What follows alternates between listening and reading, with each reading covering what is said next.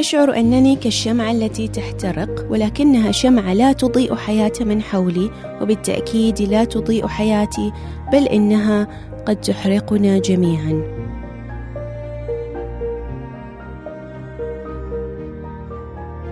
معكم ابتسام الوردي وأقدم لكم بودكاست وعي وتربية.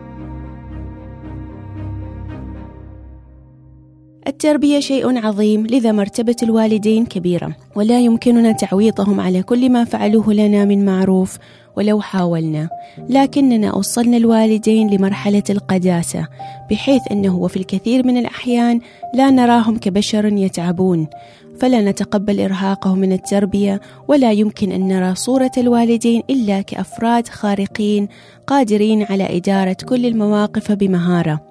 نظن أن صفات مثل قلة التدبير والضعف والشعور باليأس وغيرها لا يمكن أن يتصف بها أب أو أن مشاعر الاكتئاب أو الإرهاق أو الشعور بالعجز وقلة الحيلة لا يمكن أن تتصف بها أم منذ أول لحظة تحمل فيها طفلها في رحمها.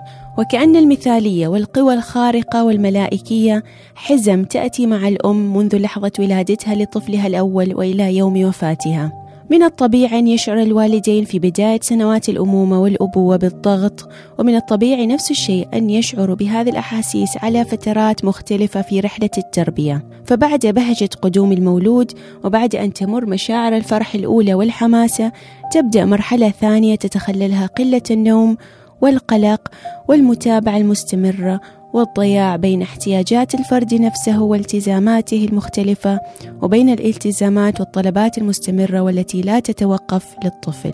ومن ثم لا تمر هذه المرحلة إلا وتأتي بعدها مراحل مختلفة تحتاج لمتابعة مكثفة مثل مراحل المدرسة أو المراهقة أو غيرها. وبين كل ذلك على المربي أن يرعى الطفل بحيث يحافظ على صحته ويحرص كل الحرص على أن يحميه من كل ما يؤذيه. رعاية الأطفال مهمة شاقة ومتعبة ولا فترة راحة بها. يتمنى فيها الواحد منا ساعة فقط لنفسه في زحمة الانشغال الشديد ولا يجدها. وعدم تمكن المربي من الحصول على فرصة راحة من الرعاية تمثل ضغطا كبيرا عليه. ففي محاولة التوفيق بين حياته الشخصية وما يريد تحقيقه وبين عمله وبين التربية والالتزامات الاجتماعية يفقد ذاته في الكثير من الأحيان. فتدور الحياة حول الأبناء ولا يعرف من يكون في كل هذا. عندما تزيد هذه الضغوطات فإن الفرد يصل لمرحلة اسمها الاحتراق. الاحتراق مصطلح يستخدم في العمل ويعرف بالاحتراق الوظيفي job burnout. الاحتراق الوظيفي هو الإجهاد المرتبط بالعمل وفيه يصل الفرد لحالة من الإرهاق البدني والعاطفي ولا يشعر عندها بالاكتفاء ويفقد ذاته وهو منتشر في الوظائف كثيرة الضغوطات مثل الطب. هذا الاحتراق يحدث أيضا عند الوالدين ويعرف ب parental burnout أو ببساطة الاحتراق النفسي يعرف موقع HelpGuide هذا الاحتراق بكونه حالة من الإعياء العاطفي والجسدي والعقلي الناجم عن الإجهاد المفرط والمطول. يحدث ذلك عندما تشعر بالإرهاق وعدم القدرة على تلبية الاحتياجات المستمرة. فمع استمرار التوتر تبدأ في فقدان الاهتمام والدافع الذي دفعك للقيام بدور معين في المقام الأول. التربية عمل لا يتوقف ولا به فترات راحة لذا ليس من الصحي تجاهل أننا قد نصل لمرحلة نشعر بها بالضغط أو الأسوأ الاحتراق.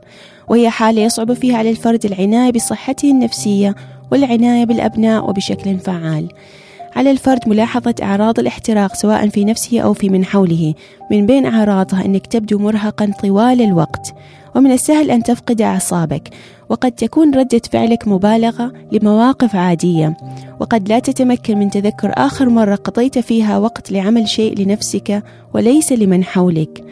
أو قد تعيش مشاعر تأنيب ضمير معظم الوقت وتشعر بأنك ملزم أنك تظهر السعادة للناس حتى ولو لم تكن تشعر بذلك. وقد تشعر بالوحدة لأنك غارق في ضغوطاتك ولا أحد حولك يشعر بك أو يمد لك يد العون. وبسبب الاحتراق النفسي يستفزك أو يزعجك كل سلوك يقوم بها طفلك. وقد تشعر أنك عاطفيا مرهق ومنفصل عن من حولك وأن إنجازاتك على الصعيد الشخصي معدومة ويمكن أن تصل فيها لمرحلة الاكتئاب. الاحتراق النفسي منتشر بشكل أكبر عند أمهات الأطفال اللي يعانوا من أمراض مزمنة أو أمهات الأطفال اللي من ذوي الاحتياجات الخاصة أو الأطفال المنومين أو المقيمين بالمستشفى لفترات طويلة لأسباب صحية. فوجود طفل يحتاج لمتابعة دائمة ويعتمد بشكل كبير على المربي يزيد من احتمالية إصابة الأم أو الأب بال parental burnout الضغوطات ترهقك جسديا بينما يسبب لك الاحتراق النفسي إرهاقا معنويا يفقدك الأمل والحماسة للحياة. يمكنك مساعدة نفسك بالاعتراف بأنك تعيش ضغطا هائلا تعجز عن تجاوزه.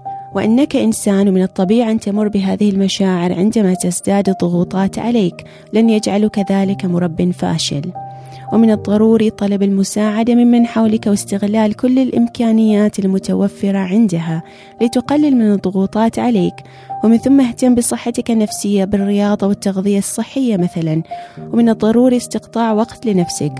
واحرص على أن تحافظ على علاقات صحية حولك وبعيدة عن السلبية لكي لا تؤذيك. الأم والأب اللي يهتموا بأنفسهم أكثر قدرة على الاهتمام بالأبناء. لا تصدق من يوهمك بأن الاهتمام بالذات أنانية بل هي ضرورة قصوى.